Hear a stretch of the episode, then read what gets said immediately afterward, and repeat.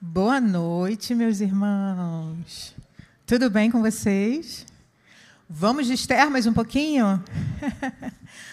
pois é, na semana passada nós terminamos. Aqui. Na semana passada, cadê? Nós terminamos falando um pouquinho sobre o que estava acontecendo no reino da Pérsia de diferente e aí nós paramos exatamente no versículo 1 do capítulo 5, você lembra?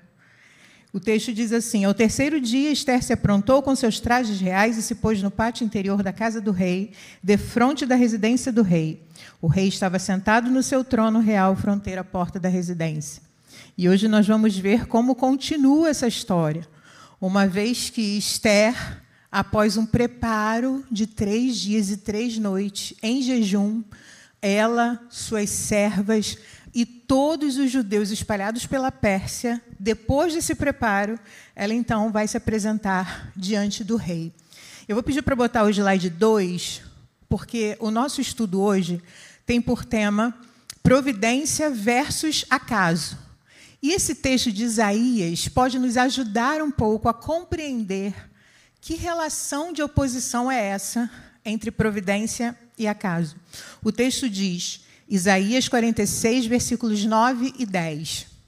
Lembrai-vos das coisas passadas da antiguidade, que eu sou Deus e não há outro.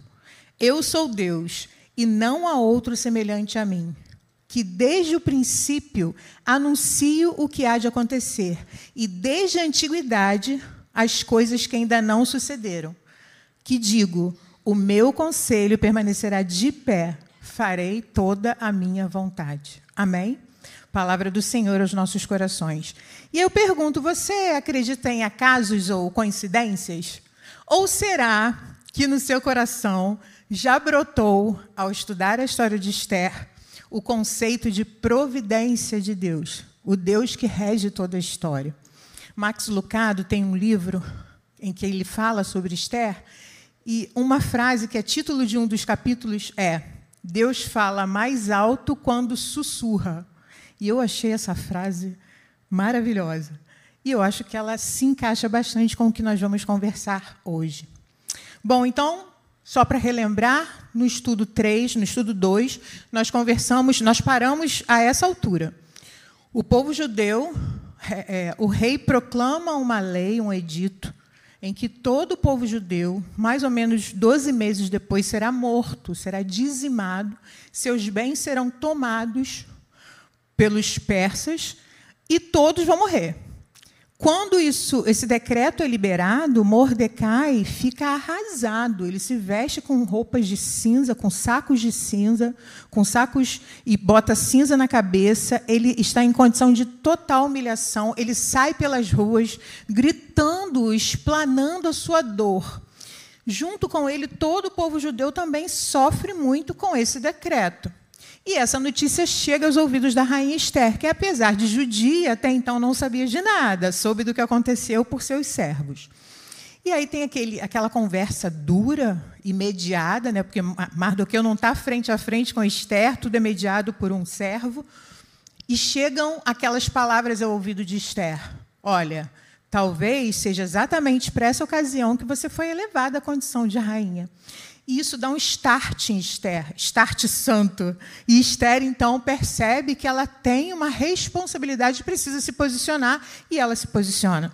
E ela diz: Olha, jejuem por mim, todos os judeus, eu e minhas, minhas servas também jejuaremos, e depois de três dias eu vou me apresentar perante o rei. Se eu tiver que perecer, pereci. Então, ela assume para si essa responsabilidade. E veja que um destaque que a gente tem feito é em relação à obediência de Esther. Esther tem sido obediente. Ela foi obediente a seu pai adotivo, seu primo Mardoqueu, quando ele pediu que ela não revelasse a sua origem, e ela cumpriu isso. Ela atendeu a alguma orientação que o eunuco deu a ela antes de ela se apresentar ao rei, e por ela ter ouvido isso, ela acaba sendo escolhida a rainha da Pérsia. Então, essa obediência que parece tão presente na vida de Esther, na semana passada nós falamos de uma outra situação em que o que foi destaque foi a desobediência. Lembram quando nós falamos sobre a origem da rivalidade entre Amã, o Agagita, e Mardoqueu, que era judeu?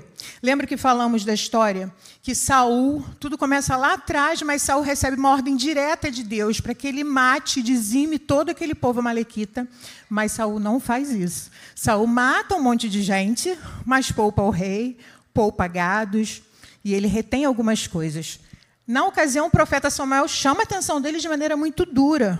E lá em 1 Samuel 15, 22, o versículo diz: Samuel repreendendo Saul. Será que o Senhor tem mais prazer em holocaustos e sacrifícios do que no obedecer a sua palavra? Eis que o obedecer é melhor do que o sacrificar. E essa palavra, o que salta dessa palavra é a desobediência de Saul, em contraste com essa obediência de Esther. Vamos ter esses dois conceitos em mente enquanto progredimos na nossa história. E quando a gente pensa em obediência, em sacrifício, em serviço, a gente precisa se lembrar do nosso Senhor Jesus, que foi obediente até a morte e morte de cruz. Mesmo sendo Deus, ele não teve por usurpação ser igual a Deus, mas se entregou e se entregou por obediência ao Pai e em amor a nós. E isso deve ser sempre motivo de nós agradecermos e adorarmos o nosso Senhor. Obediência e sacrifício presentes na missão de Jesus aparecem de alguma maneira também na história de Esther. E aí, eu peço que passe para o slide 3. A gente tem uma história que, em vários momentos, a começar pelo capítulo 1, tem uma coisa que está em evidência nesse reino, que são os banquetes. Há muitos banquetes. Lembrem-se lá no primeiro estudo que o primeiro banquete de que o livro fala durou quanto tempo? Lembram? Seis meses. Um banquete de seis meses. E agora, o que se levanta contra essa lei que prevê a morte de todos os judeus é justamente um antibanquete, é o jejum. E o jejum é, era uma condição, é uma disciplina espiritual que ainda hoje né, faz bem ao povo de Deus, mas na época tinha um valor muito grande para os judeus. Em geral, eles jejuavam por um dia.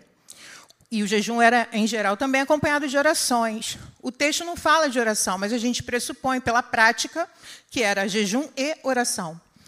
Quando o jejum era de mais dias, significava que aquela situação era muito séria, sabe? Muito grave. E você precisava estar humilhado na presença de Deus para que, de alguma forma, o Senhor atendesse ao clamor do povo. E quando a gente pensa em Esther sugerindo esse antibanquete como solução para esse grande problema do genocídio do povo judeu, a gente pode pensar que a providência de Deus está aí e esse ato dela nos permite pensar em duas coisas. Primeiro, a rainha Esther reconhece que ela precisa do sustento e da comunhão do povo de Deus, dessas outras pessoas. Ela não consegue resolver isso sozinha. Ela precisa de que irmãos estejam ali intercedendo junto com ela, no mesmo propósito, para que ela consiga se apresentar diante do rei, ser recebida pelo rei e conseguir obter aquilo que ela pretende, que é falar com o rei sobre a situação. E, em segundo lugar, ela sabe que o que está diante dela exige muito mais do que simplesmente coragem e ousadia. Só ousadia não dá conta disso, só coragem não dá conta disso. É preciso a intervenção divina. E para intervenção divina acontecer, a gente, assim como Esther, precisa se colocar diante do Senhor. Amém? Às vezes a gente acha que é pelos nossos próprios méritos, pela nossa força, pelas coisas que fazemos que vamos obter a graça de Deus. Na verdade, o Senhor espera de nós que nós sempre reconheçamos que Ele é o Senhor das nossas vidas e que Ele é que está no controle de tudo. E Esther pensa: três dias de jejum. Ela criou o jejum intermitente, gente. Perceberam isso? Hoje está na moda, né? ela criou lá. Três dias de jejum e ela se apresenta diante do rei. Pausa dramática, tá? Pensem o que estava em jogo. A própria vida dela estava em jogo. Porque se o rei, segundo as leis persas, não erguesse o cetro para ela, ela ia morrer. Não tem essa de que ela era rainha. A lei dizia: ninguém se apresenta diante do rei porque quer. É o rei quem convida, é o rei quem chama. Se ela aparecer diante dele e ele não levantar o cetro, ela morre. Então ela vai, depois de três dias de jejum. Imagina que fisicamente, talvez ela não estivesse no seu melhor momento, no seu melhor look, talvez o seu rosto estivesse um pouco abatido, três dias em jejum, só bebendo água. Mas ela se veste com trajes reais, lindíssima, lá Esther 5.3, dá uma olhada. É, antes do 3, ela, ah, no primeiro, 5.1, se aprontou com seus trajes reais. Imagine Esther, belíssima, toda trabalhada no jejum, na oração, contando com a intercessão de seus irmãos, e ela se apresenta ali para aquele momento que talvez tenha sido o mais importante de sua vida. Eu imagino que o coração de Esther estivesse assim, aflito, sabe, disparado, porque ela se posta diante do rei e tudo depende do que ele vai fazer com aquele cetro. Porque se ele não ergue o cetro, ela morre. Mas o rei ergueu o cetro. Quando ele vê Esther, ele fica animado. O texto, versículo 2 de Esther 5 diz: Quando o rei viu a rainha Esther parada no pátio, alcançou ela favor perante ele. Estendeu o rei para Esther o cetro de ouro que tinha na mão. Esther se chegou e tocou a ponta do cetro. Então ela é recebida pelo rei. Ai, graças a Deus, ela deve ter respirado aliviada. Então ele pergunta para ela: O que você quer? Minha rainha, o que te aflige se você me pedir metade do reino, eu te dou. Na verdade, isso era uma, uma frase metafórica, né? Alguns reis costumam falar isso, tem outros exemplos na Bíblia. E aí Esther diz para ele que, na verdade, ela só deseja que ele e Amã estejam num banquete que ela vai oferecer para eles. Olha, claro que o rei diz: tudo bem, eu vou. E aí chama também Amã. Amã, como você sabe, como você se lembra, é é aquela pessoa envaidecida, né, cheia de si, que gosta de elogios, que gosta de ser considerado. E ele certamente ficou muito honrado com esse convite para um jantar, para um banquete especial com a rainha no palácio e na companhia apenas do rei. Então, o plano de Esther estava indo muito bem. O rei estava feliz porque ia poder agradar a sua rainha. A mãe estava se sentindo orgulhosíssima de ter recebido esse convite. E Esther estava ali focada na missão que ela tinha. Ok. Só que acontece uma coisa, eu queria que passasse para o slide seguinte. Lá no jantar, o rei pergunta para ela: o que você quer? Se você me pedir metade do reino, eu lhe dou, pela segunda vez. E aí ela diz: Bom, se você realmente quer me dar o que eu desejo, eu peço que amanhã vocês dois voltem para mais um banquete. E o rei, ok, ela diz: amanhã eu vou fazer o pedido. Aí termina o banquete. A mãe sai dali feliz da vida, né? Caramba, finalmente Esther reconheceu o meu valor e me chamou para um banquete. E ele está muito feliz e animado, só que diz o versículo 9 do capítulo 5. Então saiu Amã naquele dia, alegre e de bom ânimo. Ele está feliz, ele está se sentindo honrado. Só que o texto continua. Quando viu, porém, Mordecai à porta do rei, e que não se levantara nem se movera diante dele, então se encheu de furor contra Mordecai Amã, porém, se conteve e foi para casa e mandou vir seus amigos e Zeres, sua mulher. Então veja, olha os verbos que aparecem aí. Ele não se levantava nem se movia. Eram essas duas ações, esse movimento que a mãe esperava de Mordecai. E esses movimentos se opõem a. Para Mordecai, só está passando uma pessoa. Ele, ele continua silencioso, é, ele não se curva, ele está indiferente a Amã. E Amã fica muito aborrecido com isso, porque ele tem um problema com a vaidade. E olha, tem um versículo em Provérbios que eu tento sempre me lembrar dele quando eu estou me sentindo, sabe? Porque às vezes a gente se sente, né? A gente não gosta de confessar, não, mas a verdade é que às vezes a gente olha, gente, esses cachos hoje estão lindos. A gente se sente. Tem um versículo, Provérbios 16, 18, que diz: A soberba precede a ruína, e a altivez do espírito precede a queda. E olhar para esse trecho da história me traz à mente esse versículo, porque essa soberba, essa altivez, não vão ficar impunes, porque a soberba e a altivez diante de Deus são afronta e nunca ficam impunes. Então, veja o que vai acontecer na história de Amã. Trilhar o convite da humildade é o que o Senhor pede para a gente. Esse é o convite que ele nos faz.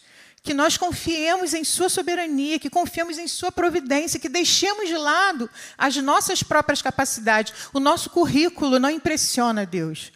O que impressiona a Deus é o nosso coração quebrantado. É isso que Ele espera da gente. Amã, porém, preferiu a soberba, o espírito altivo, vai para casa e conversa com amigos e esposa. É interessante porque ele vai falando sobre aquilo que é bom na vida dele, né? Lá no versículo 11 diz assim: Contou-lhes Amã a glória de suas riquezas. Esse é o primeiro ponto que Amã conversa com seus amigos e esposa. Ele tinha dez filhos. A gente vai saber depois, vai conhecê-los depois. Dez filhos, mas em primeiro lugar, ele fala da glória das suas riquezas. A gente, quando pensa em prioridade, a, gente, a prioridade da vida de alguém é um espelho da sua alma, né? Porque aquilo que você coloca em primeiro lugar é aquilo que revela de fato qual é a intenção que está no seu coração. Então ele está em casa, com a família, com os amigos mais chegados, e ele começa falando sobre a glória de suas riquezas. E depois ele fala dos filhos e tudo em que o rei o tinha engrandecido. Então Amã está passando por um momento em que ele está se exibindo, ele estava feliz, mas tem uma mudança brusca nas suas emoções, porque ele encontra Mardoqueu e Mardoqueu não se prostra diante dele. E isso o incomoda profundamente. Tem outro versículo em Provérbios, Provérbios 12, 23, que diz: O homem prudente oculta o conhecimento, mas o coração dos insensatos proclama a estultícia. Estultícia é uma palavra interessante porque é uma palavra que demonstra estupidez. Sabe? A pessoa, olha o que o texto diz: o homem que é prudente, que é sábio, ele oculta o seu conhecimento. Ele não fica expondo e dizendo: Ó, oh, eu sei isso, eu sei aquilo, eu fiz isso, eu tenho isso. O coração dos insensatos proclama isso, e isso é um erro grande. Amã apresentou as suas prioridades. Fala dos seus bens, fala das suas riquezas, fala dos filhos, fala daquilo que o rei tem feito por ele, e ele demonstra isso. Só que ele termina com uma frase, e ele tem uma coragem de dizer aquilo que por vezes nós não temos, mas sentimos. Versículo 13. Ele diz: Porém, tudo isto não me satisfaz, enquanto vir o judeu Mordecai sentado à porta do rei. Eu consigo imaginar a mãe dizendo isso entre dentes. Porém, tudo isso não me satisfaz, enquanto vir o judeu Mordecai sentado à porta do rei. Porque está muito chateado, muito incomodado com isso, muito aborrecido. E veja, essa raiva, esse aborrecimento de Amã na verdade, revela um problema que é interior. É um problema do coração. O coração do homem é uma fábrica de ídolos. Os nossos pecados não estão fora. Os nossos pecados não são culpa do outro. Os nossos pecados são fruto dos ídolos que há no nosso coração. A Bíblia diz que o coração, lá em Provérbios 4, 23, ele dirige o rumo da vida.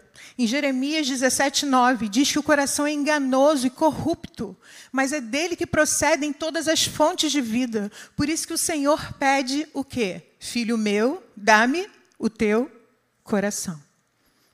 O coração como fábrica de ídolos, isso é interessante porque às vezes a gente pensa na palavra idolatria. O que isso te lembra?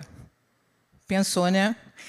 Normalmente a gente pensa em idolatria em algo externo, não é? Em um objeto, em algo que é desejado, mas na verdade os ídolos estão aqui dentro. Então a gente precisa todos os dias colocar diante do Senhor o nosso coração, pedindo que Ele nos sonde, que Ele veja se há algum caminho mau e nos guie pelo caminho eterno. E olha, há um remédio para isso. Há um remédio para esse ídolo que tem no nosso coração, para esses ídolos que estão no nosso coração. O remédio é a gente se quebrantar diante do Senhor. Ele é quem sonda o nosso coração e pode provar o nosso pensamento e pode nos moldar de acordo com a sua vontade. A idolatria de Amã, que ele expõe ali diante dos seus mais chegados, né, sua esposa, seus amigos, encontrou um eco perfeito na proposta que a esposa dele diz. A, a esposa dele fala para ele lá no versículo 14 do capítulo 5. Então lhe disse Zeres, sua mulher, e todos os seus amigos: ah, Quer resolver o problema? Faça uma forca de 50 côvados de altura. E pela manhã diz ao rei que nela enforquem Mordecai. Então entra alegre com o rei ao banquete. E a sugestão foi bem aceita por Amã. Essa altura, em metros, dá mais ou menos 22 metros. Imagina uma forca gigante. E a esposa, que deveria estar ali do lado, orando por ele, incentivando que ele fosse uma pessoa melhor, diz para ele: resolve esse problema. Manda matar e coloca ele numa forca. Uma forca bem alta, provavelmente porque quanto mais alta, mais pessoas poderiam ver, e aquilo ficaria ainda como lição. E ainda diz depois, e depois você vai alegre para o banquete. A mãe gosta da ideia e sai disposto a colocá-la em prática. Só que a vida não para, né? Imagina que a gente está no final do dia, quando ele tem essa notícia, quando ele tem essa sugestão, ele sai animado para providenciar que uma forca tão grande seja feita. E eu queria que passasse para o slide 5. Só que naquela noite, é, Deus fala mais alto quando sussurra. Lembra da frase do Max Lucado? Naquela noite, o rei não consegue dormir. Não consegue. Quem já teve insônia sabe como é, né? Diz você acorda no meio da noite, faz tudo e não consegue voltar para dormir. Eu conheço uma pessoa que bota a roupa de atividade física e vai correr. Olha, misericórdia. Ela corre e depois toma um banho e dorme. Também o sono tem que voltar. O rei não vai correr. O que, que o rei faz?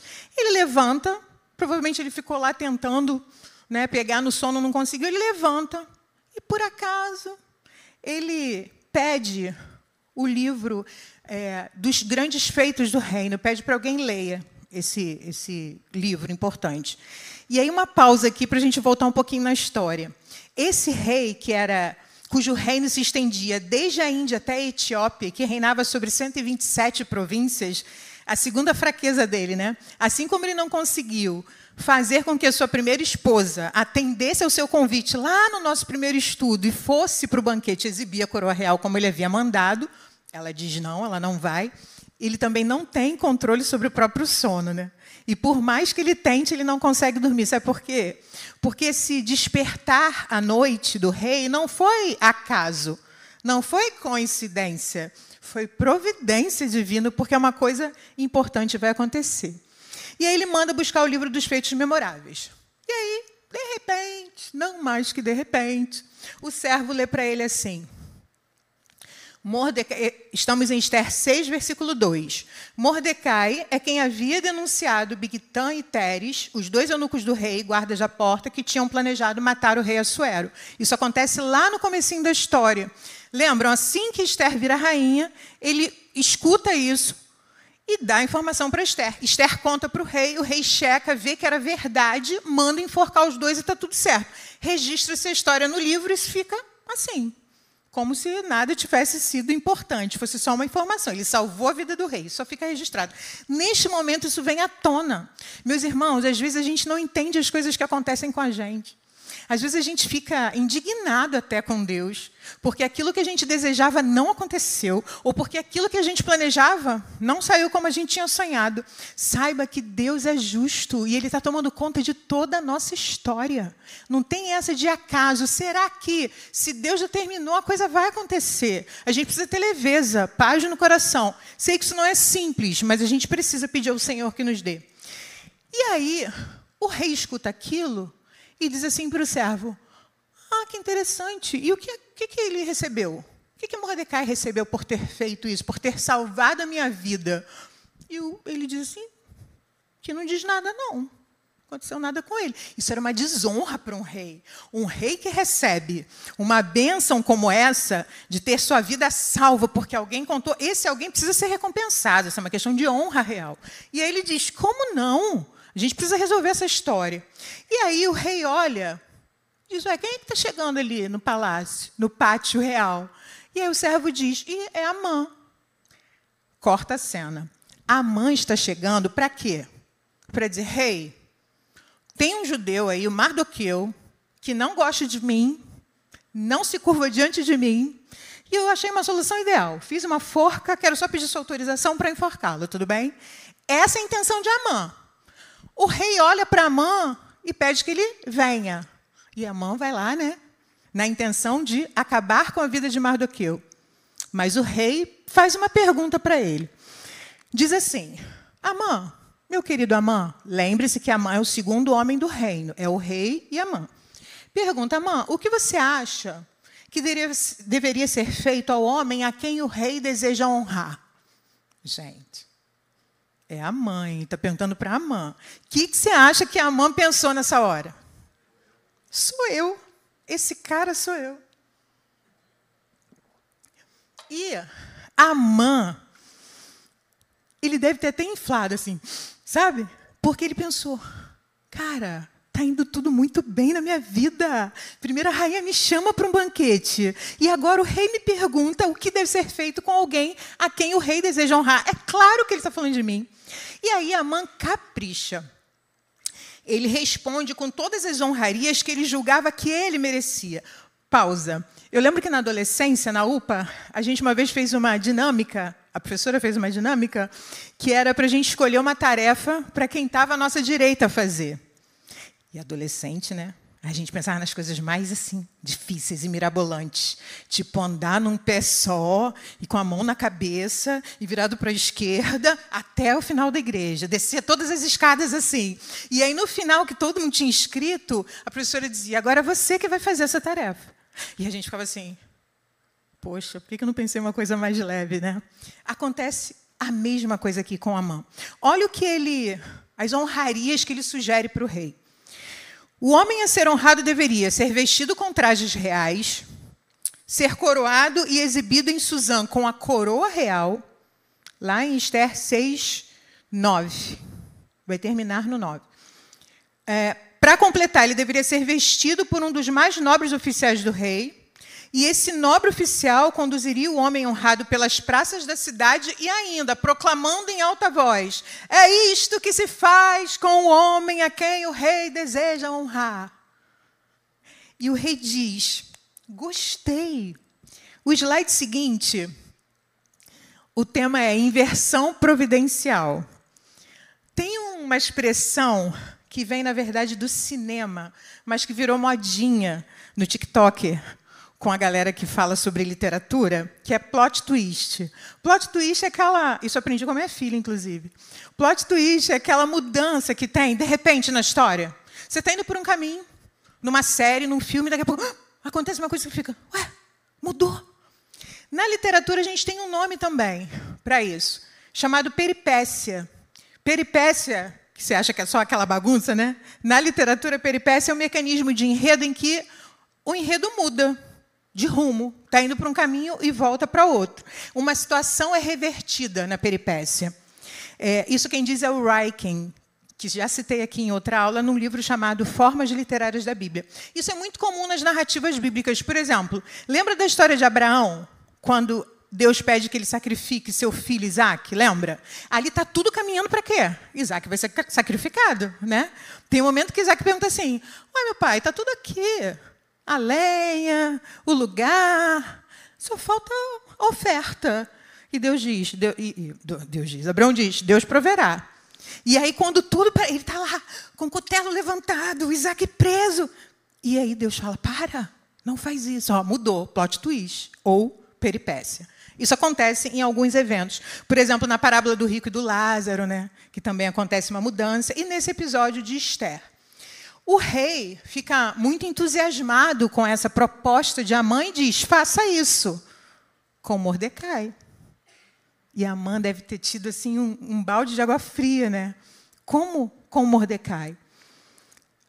E aí o versículo diz lá em 6,10: Vá depressa, pegue os trajes e o cavalo e faça com o judeu Mordecai tudo o que você falou. Ele está sentado junto à porta do rei. E não omita coisa nenhuma de tudo que você falou. Isto é, ironicamente, uma inversão providencial. Lembra que temos falado que esse narrador de Esther é um narrador genial, é um contador de histórias assim de primeira, e ele brinca de maneira irônica com vários pontos. Mas veja, lembra o versículo que citamos sobre a soberba. A soberba precede a ruína e a altivez do espírito precede a queda. Veja que Amã criou uma narrativa para prejudicar Mordecai, para matar Mordecai, e ele é enredado nessa própria trama que ele criou. Se Mordecai é, soubesse do que esperava, né, ele só não agiu com indiferença diante de Amã, Amã com aquele ódio, nutrindo aquele ódio por ele, e de repente Amã chega diante de Mordecai e diz: Bora, tem que te honrar. E aí faz tudo o que ele tinha dito que era para fazer. Ele passa, imagina, Amã vai passando pelas ruas de Suzã, gritando: É isto que se faz a um homem a quem o rei deseja honrar. E Mordecai lá no cavalo, com as vestes reais, de coroa tal. Ele vai para casa, aborrecidíssimo. Ele está tão envergonhado que ele cobre o rosto. Vai para casa com o rosto coberto. Quando chega à sua casa, ele conversa com a esposa e com os amigos. Todo mundo está lá sempre na casa dele, né? Ele conversa com os seus mais chegados. E aí a esposa dá um spoiler do que vai acontecer. Lá em Esther 6,13, o texto diz assim: a esposa fala para a mãe: se Mordecai, diante do qual você já começou a cair, é da descendência dos judeus, você não conseguirá fazer nada contra ele. Você certamente será derrotado. Até os seus amigos que não acreditavam em Deus, até sua família que não acreditava em Deus, não acreditava no Deus de Israel, sabia que os judeus serviam a um Deus que não pode ser derrotado. Pelo contrário, que derrota os seus inimigos. Eles conheciam a história desse povo e sabiam que esse Deus é todo poderoso e não adianta se levantar contra ele, porque quem tenta fazê-lo cai. Essa fala aponta o que está por vir na história, né? Mas vamos ao segundo banquete. Na verdade, ele escuta isso de, da esposa, fica meio desnorteado, provavelmente, mas já chegam os funcionários, os servos do rei, para levarem para o segundo banquete. Ele vai para o segundo banquete. E aqui eu quero que você abra sua Bíblia, por favor, em Esther 7, para a gente ler juntos os versículos de 3 a 6. Nesse banquete, a gente tem no cenário três personagens, cada um com um espírito diferente. O rei está alegre. Amã está desolado. E Esther está focada. O texto diz assim: Primeiro, Amã pergunta para ela, faz pela terceira vez a mesma pergunta. Rainha Esther, minha rainha, o que você quer? Até se você desejar metade do reino, eu lhe dou. E ela diz, versículos 3 a 6, Esther 7. Então respondeu a rainha Esther e disse: Se perante ti, ó rei, achei favor, e se bem parecer ao rei, desse-me por minha petição a minha vida, e pelo meu desejo a vida do meu povo porque fomos vendidos, eu e o meu povo, para nos destruírem, matarem e aniquilarem de vez. Esses três verbos são exatamente os verbos que estão na lei que o rei promulgou: destruir, matar e aniquilar. E ainda, se ainda, como servos e como servas nos tivessem vendido, calar-me-ia, porque o inimigo não merece que eu moleste o rei. Então falou o rei Assuero e disse a rainha Esther: quem é esse? E onde está esse cujo coração o instigou a fazer assim? Até esse rei, que nunca pensava muito nas ações que tomava, que tomava umas ações quando estava bêbado, parecia meio desnorteado, ele pergunta: Isso é muita maldade. Quem é que fez isso? E Esther responde: O adversário inimigo é este mal Amã. Então Amã se perturbou perante o rei e a rainha. Essa passagem tem muitos elementos, olha só. Primeiro, Esther revela sua nacionalidade. Tcham. Se fosse numa novela, isso seria, antes dela dizer este, seria o, o capítulo de sábado à noite. Que aí você vai ficar domingo assim, ai, o que, que vai acontecer só na segunda, né? E ela revela a sua nacionalidade. E isso não tem mais volta. Ela segurou essa informação, obedecendo a Mordecai desde o início, mas agora ela revela. Imagina como a mãe ficou, meu Deus. Pensou até em Deus, meu Deus, ela é judia. Segunda coisa que acontece, o rei toma ciência de que ele assinou um decreto que condena a sua esposa à morte. Terceira coisa que acontece, o rei, a, a Esther, tem o cuidado de procurar o rei porque considera esse assunto de extrema gravidade. Ela diz: ó, se, fosse, se a gente fosse só vendido, nem ia incomodá-lo. Mas querem matar, exterminar o povo. Mais uma coisa interessante que acontece. A pergunta direto ao ponto que o rei faz: quem é essa pessoa? Não sei se a Esther esperava que ele perguntasse isso assim, né? A revelação de Amã. Esther diz: é ele. E ele está ali à mesa. Não tem, gente, não tem muita gente. Não é tipo no culto de domingo. A Amã está lá no último banco. E eu falo aqui para o Heavy: é Amã. A Amã está lá. Não! Eles estavam ali, no petit comitê. Pouquinha gente sentado à mesa. E ela deve ter olhado para ele e falado: é Amã. E ainda, o desespero de Amã, que ainda está impactado por ter concedido honras ao seu rival ter ouvido da mulher que ele não ia conseguir vencer, e agora ele, é, a sua máscara cai diante do rei. O momento é de revelação, desespero, de tomada de decisão, mas a narrativa não para aí. Ficamos sabendo o seguinte: o rei escuta aquilo tudo, fica nervoso, e ele sai do ambiente da sala e vai para a varandinha, de repente tomar um ar, mas talvez para pensar assim: o que, que a gente, o que, que eu faço? Que situação é essa? Eu nunca poderia imaginar que isso fosse acontecer. Enquanto ele sai, ficam na, no ambiente do jantar, do banquete, Esther e Amã. Amã está desesperado, porque ele sabe que vai acontecer algo ruim com ele. Então, o que ele faz? Ele se lança onde Esther estava deitada. Porque os banquetes não ficavam sentadinhos assim, né? Eles ficavam debruçados, reclinados sobre a mesa. Ele se lança em cima de Esther tentando que, com, de repente, se ele clamasse a judia, aquele povo que ele condenou, agora ela estava clamando, né? Talvez isso resolvesse a situação dele. Exatamente nesse momento, o rei se vira e olha a cena. E o rei pensa assim: não estou acreditando. Além de ele fazer isso tudo, ele agora vai atentar contra a minha esposa dentro da minha casa. E ele diz: Isso não está certo. E aí tudo acontece muito rápido. Vem alguém cobre o rosto de Amã. Cobrir o rosto é uma, era uma prática comum a quem ia ser preso, ou quem ia ser enforcado, quem ia morrer.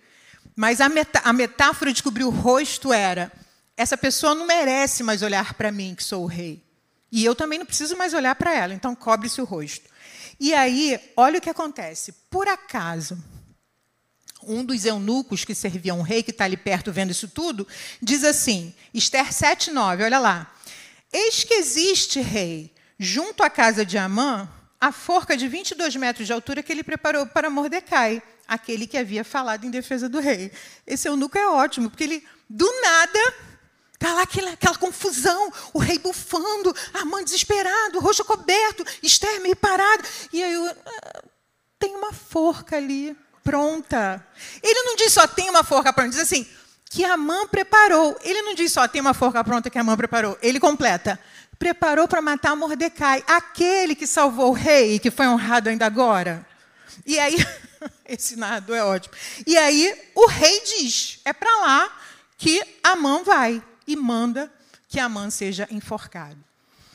Meus irmãos, a gente canta muito sobre a bondade de Deus, e Deus de fato é bondoso, mas a gente nunca pode esquecer que Deus também é justo. A justiça de Deus está sempre presente em favor dos seus filhos. Um filho de Deus não é ultrajado e fica por isso mesmo. O Senhor tem o controle de tudo. E aí, nessa parte, tem muita coisa interessante, né? Em primeiro lugar, não há coincidências. A gente não pode dizer que isso tudo foi coincidência. Como assim o rei teve uma insônia justamente nessa noite? E como assim, justamente nessa noite, ele pega o livro para ler e descobre que Mordecai não foi honrado. E aí entra a mãe, que tinha acabado de fazer a forca, e a mãe, e ele pergunta: como é que, que, a gente faz com alguém que, que, que o rei queira honrar? E a mãe dá a sugestão, e ele diz: faça isso com Mordecai. E aí a mãe fica desolado, e a Esther revela tudo o que aconteceu. Isso não é coincidência, isso é providência. Em tudo há um propósito. Você já deve ter ouvido é, falar de uma teoria chamada efeito borboleta, né? E diz que se uma borboleta bate asas na África, aqui no Brasil tem um terremoto. no Brasil não, mas em qualquer país aconteceria um terremoto, por exemplo. Não é o efeito borboleta que domina a história do mundo. Quem domina a história do mundo é o nosso Deus. E é Ele quem determina o que vai acontecer. É Ele quem diz quando o fim chega. Não somos nós, não é uma borboleta. Uma aplicação para a gente encerrar. uma aplicação sobre providência, estou no slide 7 agora, e uma reflexão comparativa, tá? O versículo é Romanos 8, 28. Sabemos que todas as coisas cooperam para o bem daqueles que amam a Deus, daqueles que são chamados segundo o seu propósito. Albert Einstein, eu gosto muito de ler biografias, e li uma vez uma biografia do Albert Einstein. E ele não acreditava em Deus como um ser relacional, ele acreditava em Deus como sendo uma força e que move todas as forças do universo.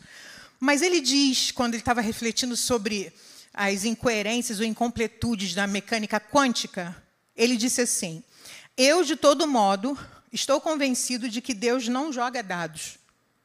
E essa expressão, Deus não joga dados, acabou sendo utilizada como para dizer que as coisas não acontecem por acaso, sem propósito, mas tudo é fruto da providência divina. Deus sabe a história e compreender que Deus já sabe a história, para algumas pessoas é assustador. Mas para nós que somos filhos de Deus, isso é consolo, isso é motivo de confiança, isso é para renovar a nossa esperança. Ele sabe da história, porque, e nós sabemos que todas as coisas cooperam para o bem daqueles que amam a Deus. Você já experimentou situações em sua vida onde eventos aparentemente desconectados ou que não tinham nada a ver, na verdade acabaram por revelar um propósito maior? Levanta a mão, já aconteceu com você? Isso é providência de Deus. Você já agradeceu a Deus por isso, pela providência dele em seu favor? E aí, slide 8. Eu queria que a gente pensasse sobre Esther e nós. Rapidinho, papo aqui, tete a tete. Vamos lá. Esther compareceu diante do rei, receosa, pois ele era um homem imperioso que podia matá-la, executá-la, afastá-la de sua presença, condená-la à morte. Nós, porém, nos aproximamos dia a dia de Deus, o Deus que nos ama, o Deus que cuida de nós e o Deus que deseja nos ver perto dele. Se o rei Assuero podia afastar de perto de si aqueles a quem ele não tinha chamado, o nosso Deus nos quer perto dele. Esther compareceu diante do rei sem ser chamada. O Senhor nos chama, o nosso rei nos chama, nos convida à sua presença. Isso durante toda a Bíblia. Mas em Apocalipse 22, 17, um dos últimos versículos da Bíblia, o texto diz: Aquele que tem sede, venha, e quem quiser, receba de graça a água da vida. Esther estava contra a lei da Pérsia ao se aproximar do rei sem ser chamada nós temos promessas de Deus a nosso favor. E a lei de Deus que alimenta a nossa alma está à nossa disposição. Salmo 19, de 7 a 9 diz assim: a lei do Senhor é perfeita e restaura a alma. O testemunho do Senhor é fiel e dá sabedoria aos simples. Os preceitos do Senhor são retos e alegram o coração. O mandamento do Senhor é puro e ilumina os olhos. O temor do Senhor é límpido e permanece para sempre. Os juízos do Senhor são verdadeiros e todos igualmente justos. Esther compareceu sozinha perante Assuero. Não tinha ninguém que a conduzisse, que intercedesse por ela. Nós, porém, chegamos com confiança diante do trono da graça de Deus, porque sabemos que há um só mediador entre Deus e os homens, Jesus Cristo, o homem. E ainda temos conosco o Espírito Santo, o nosso intercessor, o qual, como diz Romanos 8, 26, semelhantemente nos assiste em nossa fraqueza, porque nós nem sabemos orar como convém, mas o mesmo Espírito intercede por nós sobremaneira com gemidos inexprimíveis. Não devemos temer, nós devemos crer. Tenhamos fé na providência de Deus e aproximemo-nos dele com ousadia e submissão. Aliás, fé e submissão é o tema do poema com o qual eu quero terminar o encontro de hoje, esse nosso terceiro estudo. É um poema do reverendo Tiago Rocha, pai do nosso querido Tiago Rocha, avô do nosso querido Nando. Ele diz assim, ó, fé e submissão. Ter fé não é somente acreditar na providência e no poder de Deus para nos socorrer, nos ajudar quando buscamos os favores seus.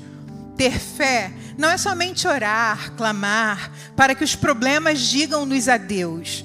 Ter fé é aceitar, é se ajustar a tudo que nos vem dos altos céus. A fé valente, a fé vitoriosa, consegue o bem na hora dolorosa e aceita o sofrimento que não vai. A vontade de Deus sempre se inclina e a ela sempre se submete e afina, pois crê que tudo está nas mãos do Pai. Então não tema, creia somente. Que o Senhor nos abençoe. Eu aguardo você na próxima quinta para o nosso último encontro para a gente ver como essa história vai acabar, tá bom? Deus te abençoe.